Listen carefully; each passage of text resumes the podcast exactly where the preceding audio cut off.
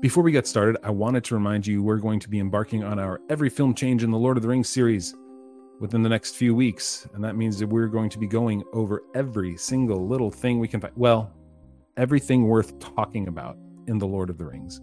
But we're asking for your help, and that means we're missing things. I know we are, particularly in Return of the King. So if you if you go through watch Return of the King and you realize, oh, this was different, go to the slash changes, check our list, and add the thing we missed right there. There's a form right there under each film. You can just click, click, click, type it, go. No email required, no name required. Just type in what you got and let us know so that we can complete our film changes list.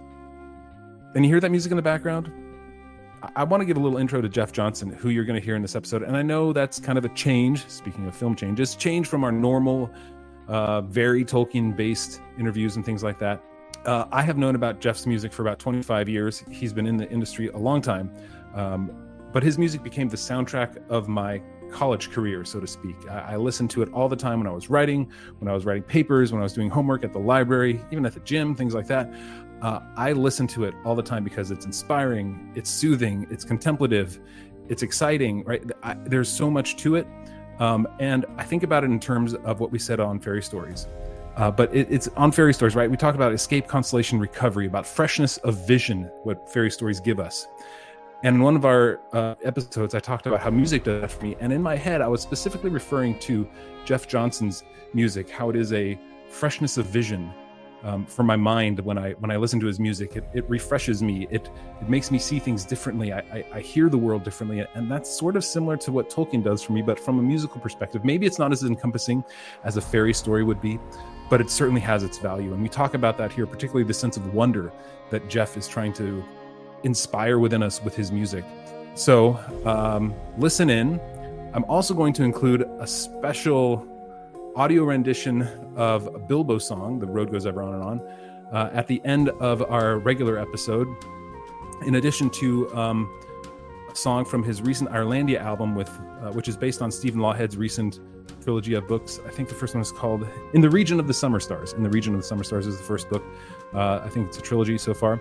But you, with that, you can see that he's inspired by Stephen Lawhead, and um, the way that he weaves melodies together that are inspired by the vision of his books. It reminds me of the songs in Tolkien's world and and how you know he he thought music was important and, and verse was important, and uh, Jeff has this kind of same mentality when it comes to how he creates music. So I hope you enjoy this. Uh, if you're a regular listener, listen in at the end. I'll put both Bilbo's song and uh, a song from his recent Eirlandia album. Uh, I'll link all those below too. It's called A Wonder Voyage. It's the fourth track on the album.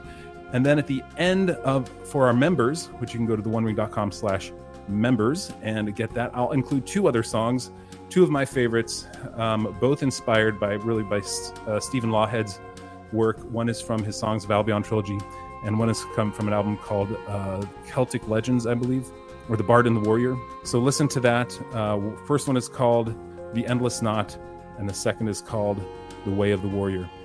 Uh, maybe I'll include a third one, The Dream of Taliesin. That one's really good too. We'll do that. We'll do all three.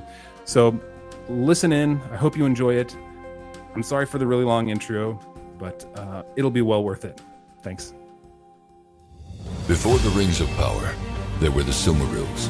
Before Sauron, there was his master, Morgoth. Before Aragorn and Arwen, there was... Nobody expects the Torque Inquisition. Well, hey, everybody. Thank you for joining us this week on uh, the Torque Inquisition, our detour into uh, talking to more interesting people which uh, sounds like I'm I'm being falsely I'm falsely denigrating myself. No, no, no. Everybody here that we interview is definitely more interesting than me. so today, uh, I have the pleasure of speaking with someone I've known for 25 years because I've been listening to his music for 25 years, at least, may, maybe longer, because there have been, I'm sure, uh, I think there was a Mercedes commercial or something like that a while back that I probably heard at some point uh, in my youth. But uh, this is this is Jeff Johnson. Jeff Johnson is an artist, a musician who has been uh, writing music uh, for uh, n- not as long as I've been alive, which is nearly. but did you say you were born in 1975? Yeah. Well, almost. First Close. album was 1977. so, oh man. So, but but so so so Jeff has been um like here's the way that I put it, Jeff. Like for you, the, the music I found in 19, I think it was 1998, which was the Song of Albion, which was based on Stephen Lawhead's books, uh, the, the Albion Albion trilogy. The see the song, Paradise, the Song War, of Albion, Paradise Song War, of Albion, the Paradise War, and the Endless. Some endless I can't remember the Endless the Not, endless and, not. and, I and, can't remember uh, Silverhand. Uh, Silverhand, thank you. Silverhand, yeah. So so it was the second book, the second uh, album, which, which, was based on the Endless Knot, I think. Yeah, yeah which was ba- based on the Endless Knot. Yeah. And uh, that I remember listening it on a drive up to to, to Northern California at the time, uh, and being enthralled by it. And I was in college at the time; I was getting an English degree, and so uh, I would start listening to that. And I would go to the library and I'd listen to that while I was actually trying to write my own novel or do my own homework and things things like that. And so it became kind of the soundtrack of my college career. And I think when uh, when Celtic Legends, The Bard and the Warrior came out, which I think you re-released recently again. Yeah, it's been out for a little while. Yeah. Mm-hmm. Okay. Released. Yeah. Mm-hmm. Yeah, and uh, that those two, so those albums, and then I got the other Albion albums and Psalmos and uh, uh, uh, the, when it's Prayers of Saint Brendan came out. All those albums, uh, they really sort of they formed so much of the soundtrack of my life at the time. So it's it's a real big pleasure to speak through. Here's the uh, the songs from Albion 2 that's available on uh, the Bandcamp site, Jeff Johnson, arkmusic.bandcamp.com, which I will link in the in the notes below and in the show notes. Um, but these are definitely definitely uh, worth your time to get. So what we're gonna do? So so this isn't like okay. So everybody who's listening, you're like, where's Tolkien in this? Well, number one, he's back there. He's over back. number one, I will, um, I will try. I'm, I'm sure if you're okay with it, Jeff, um, I will try and put this here at the end of the album as well as the the uh, at the end yeah. of the podcast. That's okay. This there you is go. Uh, Jeff, Jeff. Actually, eight years ago, uh, you recorded "The Road Goes Ever On and On." Uh, Yeah. Frodo's song as he leaves the Shire. Uh, uh, in in the Lord of the Rings, and you know we we heard uh, uh, there's a version of it in um, in Peter Jackson's film that Yeah. uh, uh, that Bilbo sings. But this is I, I don't know so, something about this. There's a simple earnestness to it that I really love. It's not quite as uh, cinematic, which I really love. There's there's an earthiness, there's a hobbitiness to it that I that I, that I really really love. So there there's the Tolkien connection. But here's the other connection, guys. this is where I want to go because we can talk. I mean, well, you know, before so we're, we're going to talk. We just went over on fairy stories, which talks a whole lot about um, consolation, escape, recovery, eucatastrophe, um, and there is there's something to your music, Jeff, that uh, that speaks to that. In fact, I found a quote I think in an article in Patheos from a while back um, that says that. But before we jump into that, tell us a little bit about yourself, how you got into music. Um, w- I mean, it's a long. Is it a long story? Can we do this in three sentences? So- Yeah, well, I mean, uh, yeah, I mean, certainly. Uh, I mean, I'm, I'm just full disclosure. I'm 67 years old, so um, I started writing music at um, a, a pretty young age, and that music was really a means of expressing myself. And really, I've never left Hmm. that um, way of looking at music.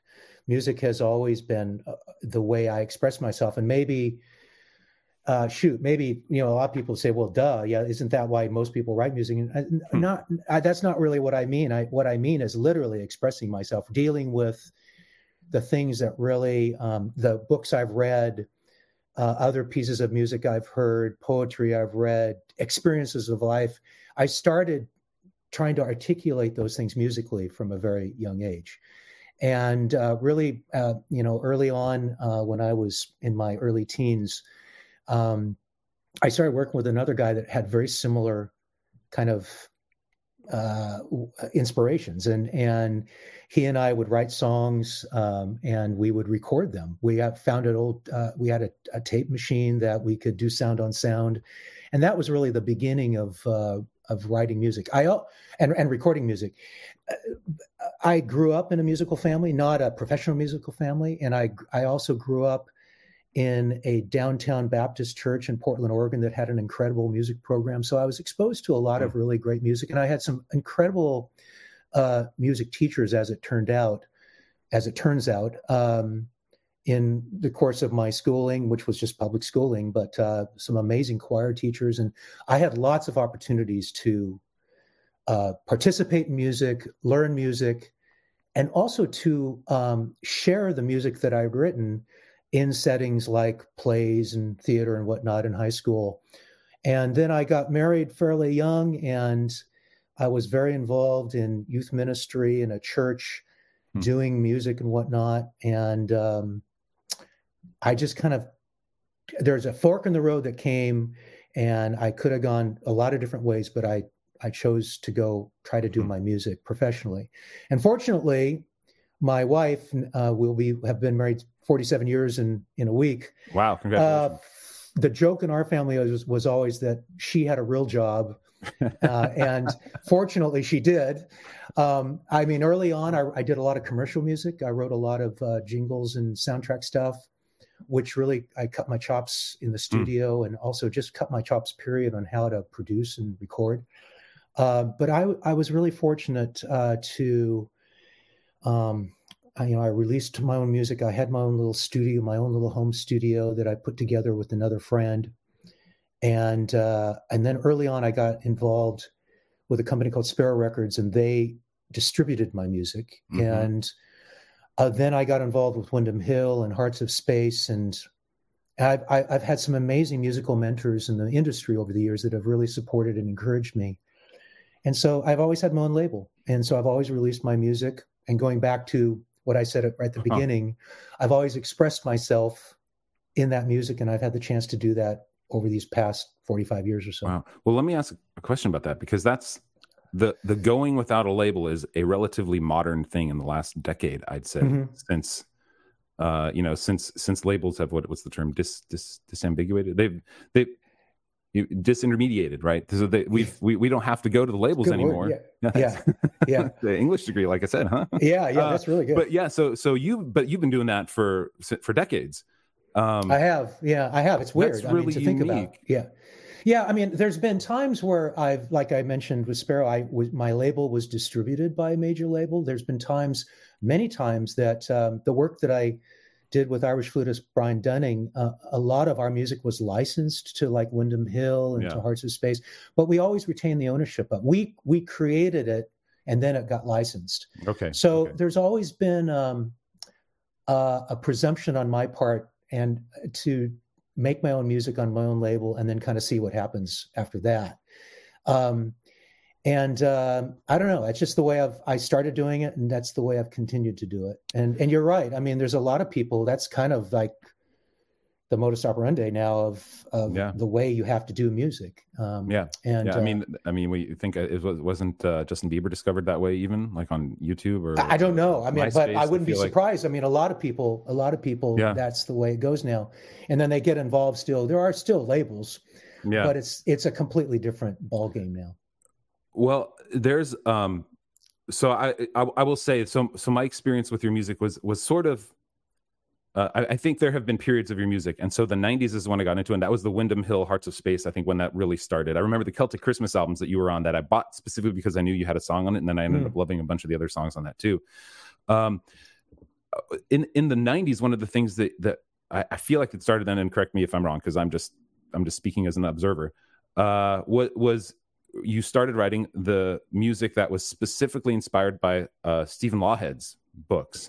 And yeah. and as an aside, real fast, I just want to tell everybody, since I haven't done this and I have to be the marketer here, uh, in our book club in uh, on thewondering.com slash members, which you can get by becoming a member uh, at thewondering.com slash member, we are reading Taliesin by Stephen Lawhead.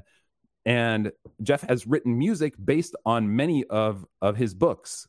So if you want to become a member, and we can talk about that there too. But I'm sure, uh, although I think these are the books that you didn't write music about, so we're, we're, no, the the, the that was the, before your the time. interesting thing with Steve in, um, um, I mentioned to you before our, our, conversation on recorded here that my wife and I are very good. You know, Stephen, his wife Alice, are really good friends of ours now. But um, we met at the in the in the late '80s, and uh, I won't I won't go into the whole story, but. Um, uh, Alice was very protective of Steve uh, because Steve tends to draw interesting people sometimes that wanted to contact him.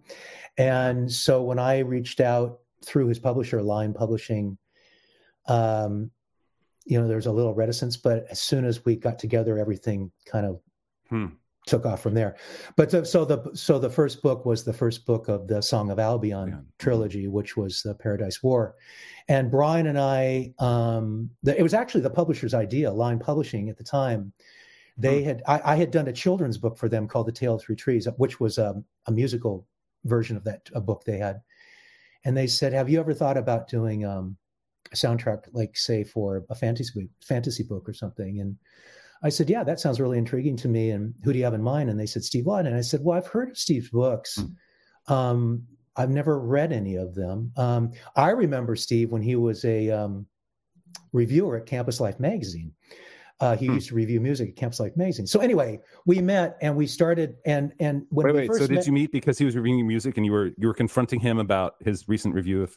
No, I don't think Steve ever reviewed my music uh, at campus. Somebody else, Campus Life, okay. somebody else did.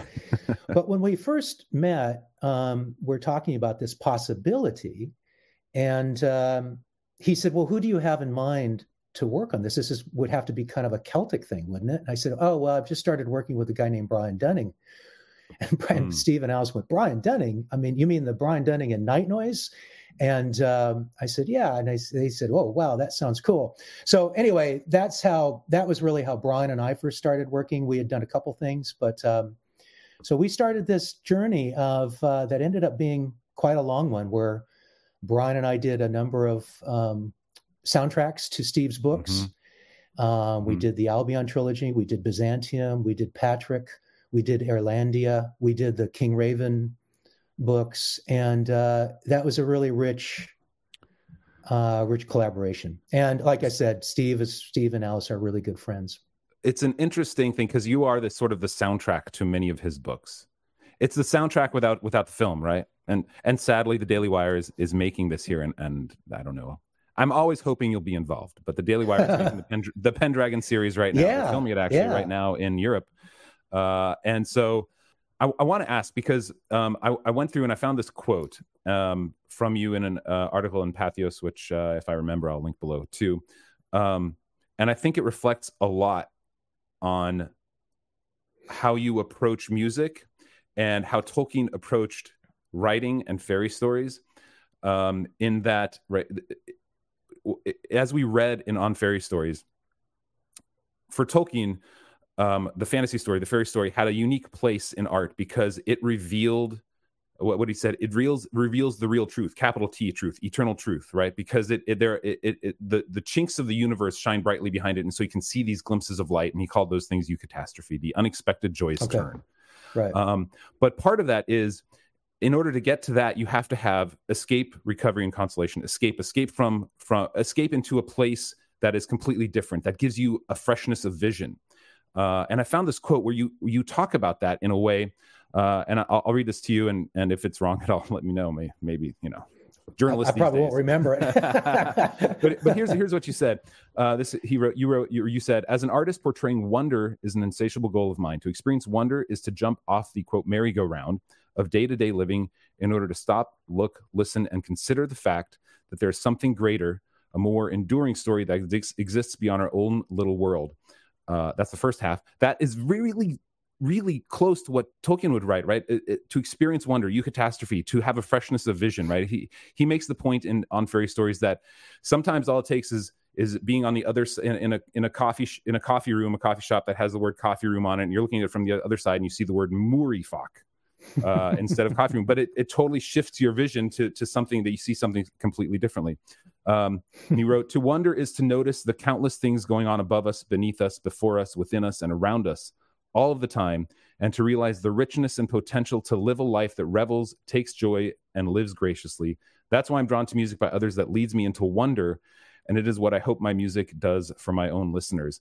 Uh, and and the word you use there is wonder, which I, I I I feel like is very close to the whole freshness of vision, to the recovery, right? The wonder of of a uh, of a song of of a melody that takes you to places. And this was actually an argument I had with Michael. I said that like music offers you recovery and consolation just like i think a great fantasy story can it mm. might not have those moments where you're creating an entire world inside your head and you want to experience it and you you know you want to find yourself in it more and more and more and you're sad when it's over whereas music it kind of i don't know it transports it, it, it transports for those five minutes, 10 minutes into a place where I, I, I'm not experiencing the other things of life that I have to worry about. I don't know. T- talk to me about the whole idea of wonder and how that influenced uh, influences your music and how you approach it. I like that quote. Uh, I'm, I'm, I'm amazed I wrote that quote. Um, no, I really like that quote, and I I s- still would completely agree with it. Um, this idea of wonder with a capital W, which is um, it's a capital W because it doesn't come. Um, it's not a nonchalant uh, exercise. It's, it's, something that actually you have to choose to participate in. You have to jump, mm-hmm. for instance, in the quote, you have to jump off the merry-go-round, yeah. and you have to take the moment to look at whatever it is that's caught your attention closely, uh, and then just be open open to it. Um, I, I like that, and I've always tried to in my music take a person to a place where they could have the opportunity to to participate in that kind of thing. Mm. One of the things that music has the possibility of doing that I think right um, stories writing uh, is it, it, doesn't because writing include writing is made up of language. Music, of course, has a musical language, but musical pieces will interact and touch people differently. And so that a person might hear a song uh, and and kind of hear this in it and have this kind of experience, but then the person that he's listening with may she may come and say, "This is something that I got from that song." I'm talking about instrumental music primarily now. Yeah, okay, yeah.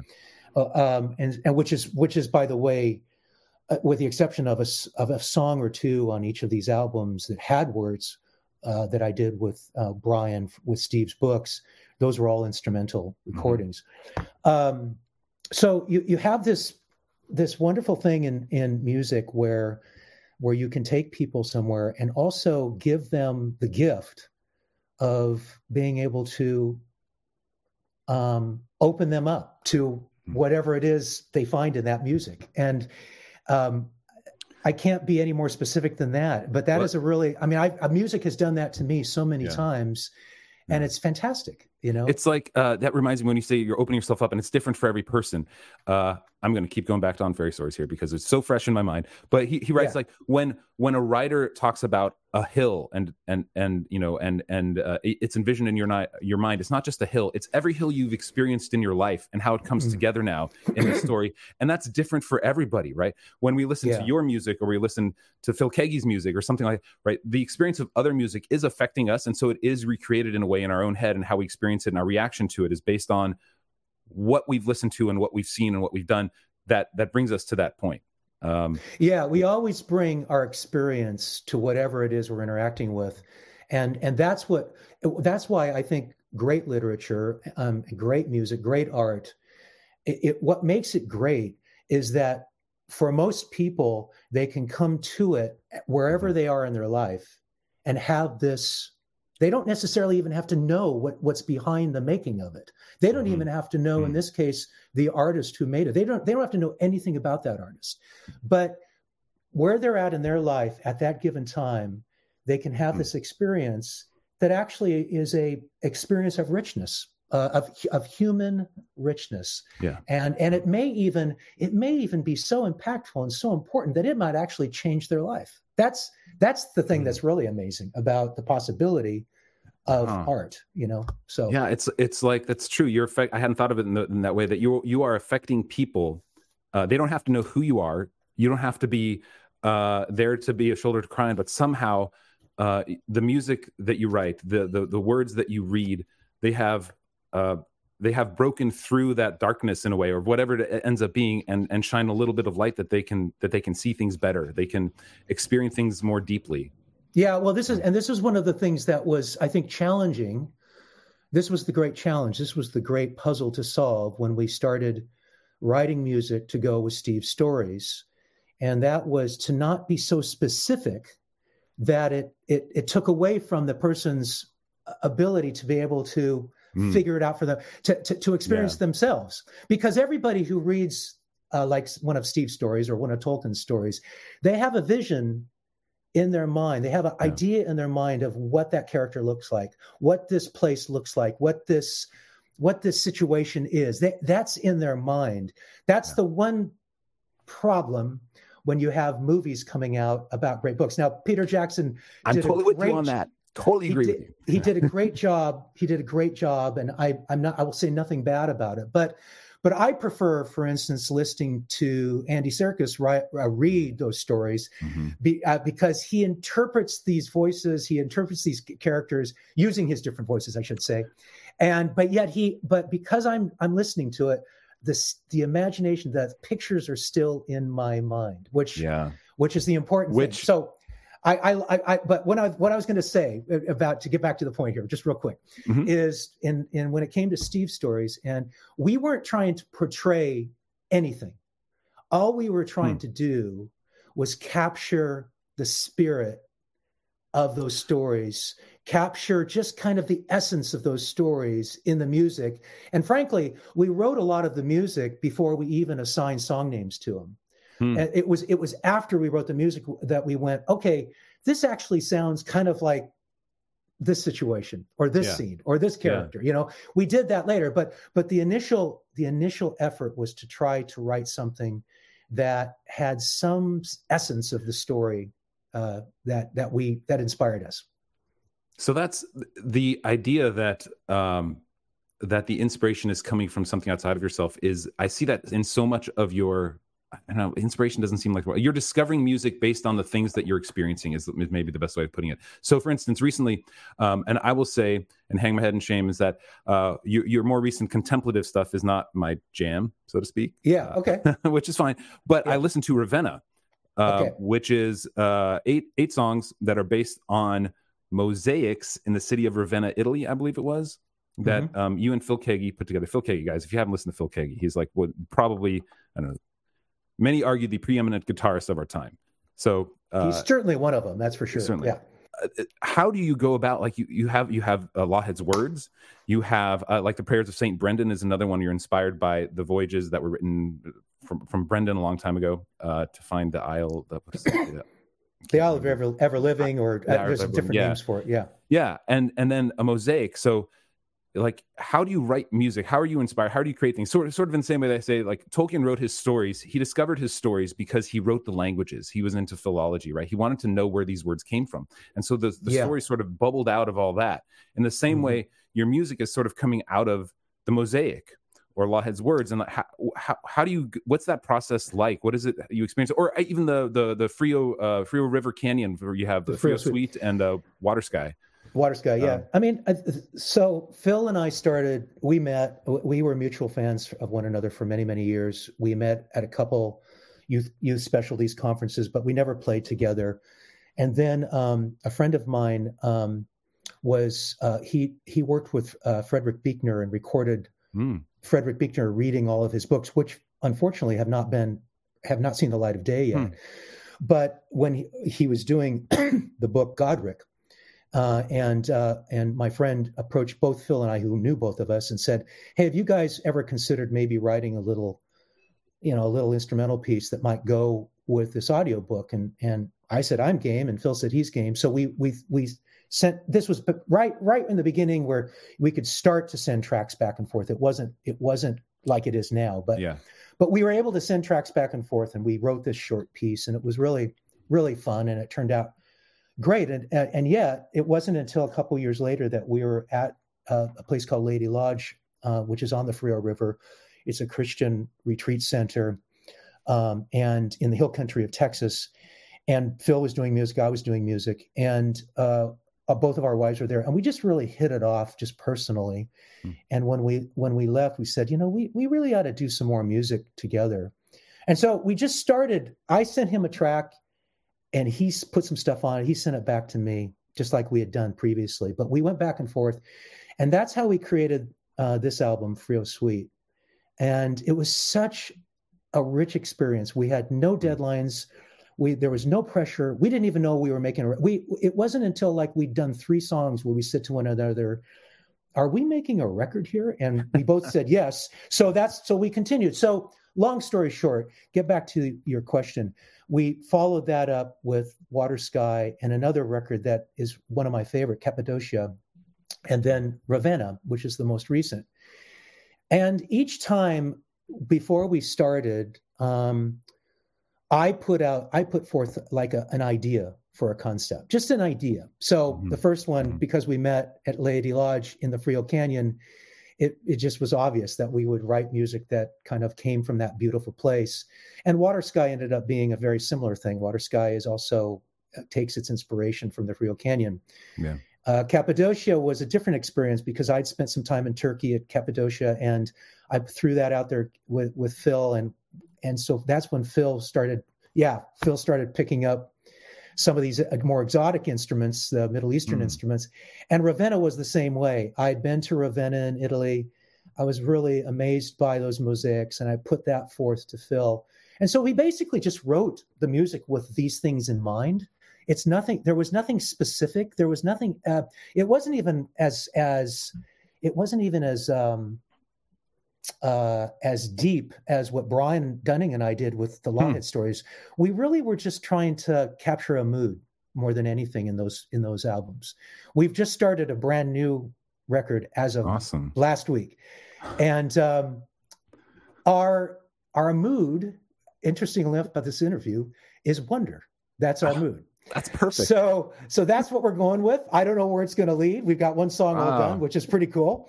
Uh, but um, man, so but that's kind of the, and you know, again, we start if the music's not any good at, to begin with, then it's not worth putting the album out in the first place. So we start with making music that we actually both like, and then we start adding kind of art things around it con- conceptually so that it actually becomes the release that it becomes. Does that make any sense? Yeah, it does. Um, yeah. As, as, far as a non musician or a casual casual musician can understand yeah. that, uh, it's. do you feel like your music is more? Okay, I'm going to try and preface this. I do this a lot. I don't finish sentences. So, um, there are some some people uh, like I'll, I'll, go since I, I, I know more authors than musicians in the way that you do but there's some authors like i don't know if you've heard of brandon sanderson uh, mistborn he is he cannot stop writing he will write and write and write and write and write and write and write, write like not like eight yeah. hours a day every day all the time that's yeah. and he's written tons of books that way there are others who are like tolkien on the other extreme whereas they they sort of like the story is more discovered rather than plotted and lined out and and created mm. like that uh, and then there's like I hear musicians, right? They'll go into a studio and they'll just try and find bits and pieces of music sure. for days and days and days, and then try and create songs out of that. When you yeah. create something um, like, like like like these albums with uh, Phil Keaggy, is it a discovery process? Is it a is it a um, uh, you know a, a, a process that's set in stone that you like? Okay, we have to be here for eight hours. Like, how do you? Because I feel like your music is more of a discovery in the same way that Tolkien's is, but yeah, that's a uh, that, yeah. that's a great question. Um, uh, and I can I can I, I, mean I can tell you that different songs have different kind of experiences um, in this, but but since we're talking about the instrumental stuff that I've done with Phil and and even the stuff that I did with Brian Dunning, um, usually there's an idea. Well, there's always an idea that you're excited about and so you put that idea down whether you know you're you're walking and you set a melody pops in your head and you and you grab your in this case nowadays phone you used to have, you used to have to grab a little cassette recorder but you grab that and you'll you'll just sing the idea right? So you've yeah. got it. Yeah. And then when you go into the studio you listen to that and you start fooling with it and you you decide if it's worth pursuing. And once you worth mm. once you decide it's worth pursuing you have to kind of give it some form. And once you have a form that's when the fun begins. That's when, for me, the discovery process begins. Because mm. being a keyboard artist, a, a, primarily keyboard guy, and you know vocalist too, but primarily keyboard, uh, you know the the the palette that I have in front of me is mind-boggling. So so I go to certain sounds that I tend to gravitate towards and I start fooling with those. I mean, usually you start, I mean, I'll start with piano based kind of stuff, but, mm-hmm. and then once I have an idea that I think is good and it's it's in a form that's presentable, I'll send that to Phil. Mm. And then Phil will add his things to it and then he'll he will then extend it and then yeah. send all of that back to me yeah. and then I get to participate in what he's added. That's so and then cool. I go back and do other things with what he's done on what I did. And it's always it's always a process of discovery at that point. Mm-hmm. But we're utilizing our fairly long-standing artistic sensibilities and experience of making music all these years. We're bringing that to the table every time we we are in the studio. And we're never in the studio together. We've never been in the studio together. We've he's in Nashville, I'm here. Yeah. And uh, I don't think the music would be any good actually. I mean, I just don't it, the process just really serves the making of this music by being It- in two different places. it makes me think of the authors, even like the the the um, you know C- C.S. Lewis, J.R. Tolkien, uh, Dorothy Sayers. Right, they were part of the Inklings, which would they would go and they would read their works to each other, and Mm-hmm. Yeah. talk about it. And I feel like that, you know, it's it's to use a way too used too often overused term is iron sharpens iron, right? The the the greatest if you're if you're a great artist and you're and you're showing your stuff, and t- troubling as it might be, if it's unfinished, right? Sometimes it feels like oh, I, I don't want to give you this thing that it is still like unfinished to me, but the feedback that you can get makes it better and the discovery process is deeper then because you're not just digging your own hole you're not just like uncovering your own works you're you're seeing how other people can see the the the vision that you have or the the the artistry that you're pursuing i guess It- it's what it yeah feels well like there's anytime you collaborate with somebody if there's no trust you can't collaborate with Mm. them Yeah. so there's there's right right off the bat um, there has to be a high level level of trust and respect for the person you're collaborating with because you have to be willing as i think you're describing here you have to be willing to be critiqued as well yeah um, and and and Phil and I have. Well, I mean, I don't think we're hard on one another, but we are. There's a certain standard that we have towards each other, at, particularly after having doing having done four plus albums. Um, and Brian and I were the same way. I mean, for those listeners, unfortunately, Brian passed away just two Yeah. years ago. Um, we were very much the same way, uh, but a completely different process. Brian was a extraordinary flute player, whistle player, extraordinary musician, and he did write a lot of the music, but there came a point because his improvisational skills were so off the charts where he would really depend on me to produce his performances. And so he didn't have a strong opinion about it. And he would just play the thing and say, Was that okay? I said, Well, uh, anyway. And so it was a different process where Phil has very much a sense of what he is hearing in the guitar and sends me not only just conceptual things, but highly rendered conceptual things, which I just kind of fine tune and Hmm. edit a little bit to serve the song. You know, since I'm kind of the the the, the main producer of the, of Yeah. the song of the music we're doing.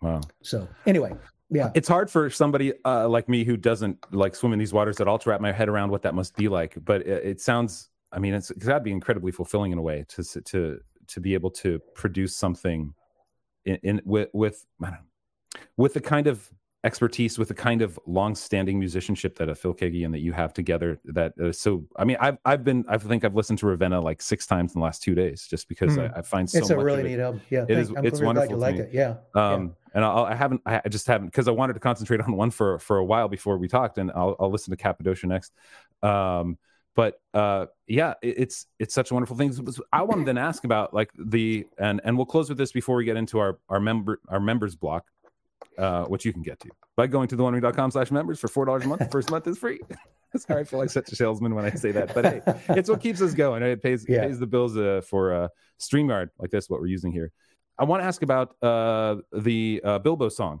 the the road goes ever on, and and what Yeah. what brought you to doing that? Uh, I think it was like eight years ago.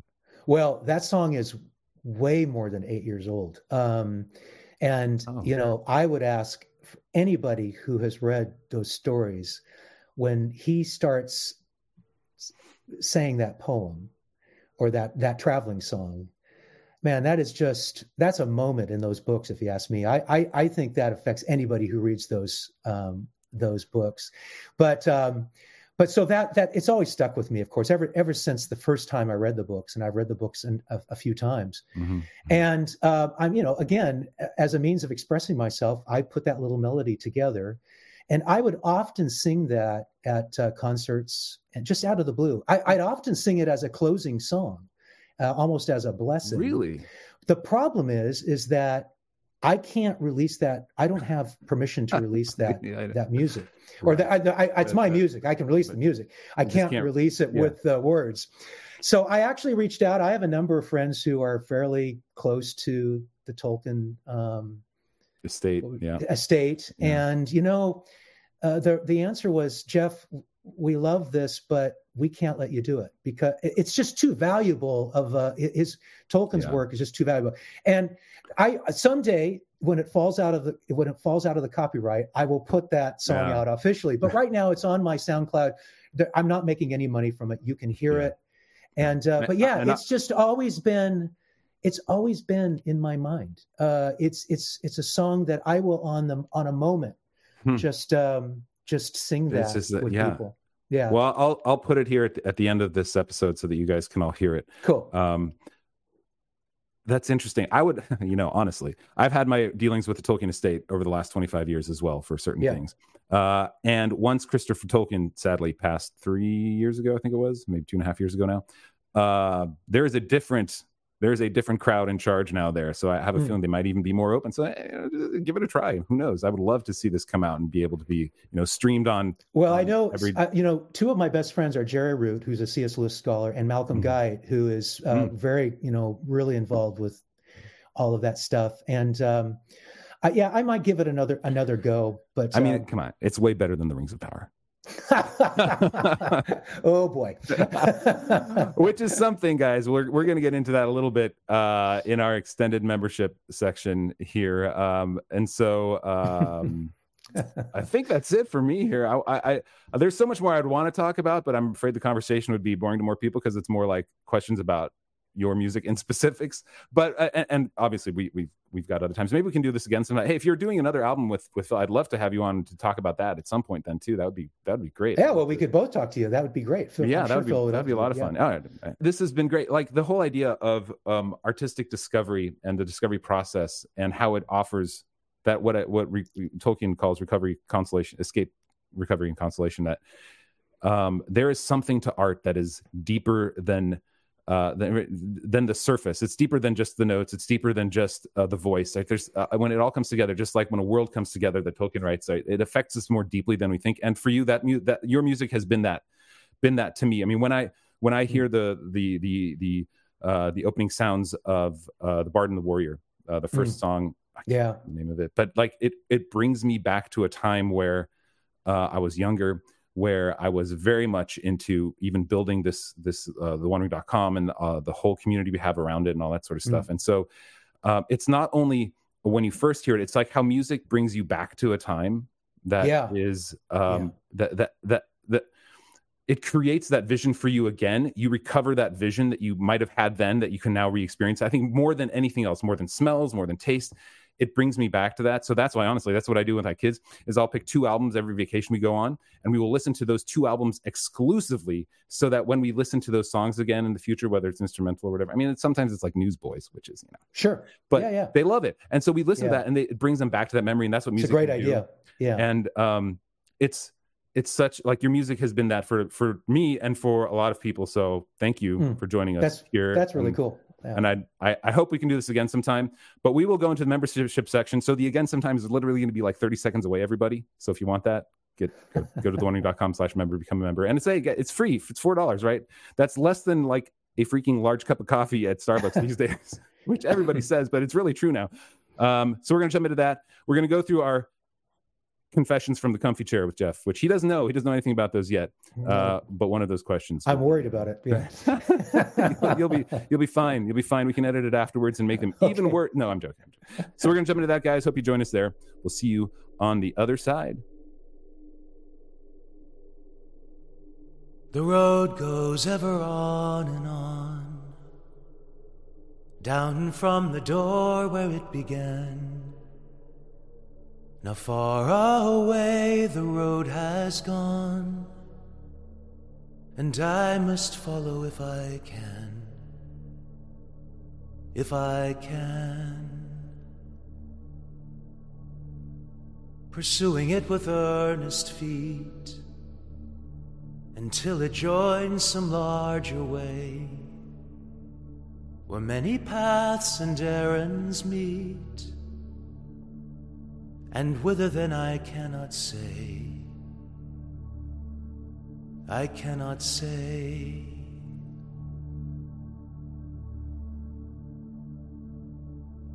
The road goes ever on and on, down from the door where it began. Now far away the road has gone and I must follow if I can. If I can. Pursuing it with earnest feet until it joins some larger way where many paths and errands meet. And whither then I cannot say, I cannot say.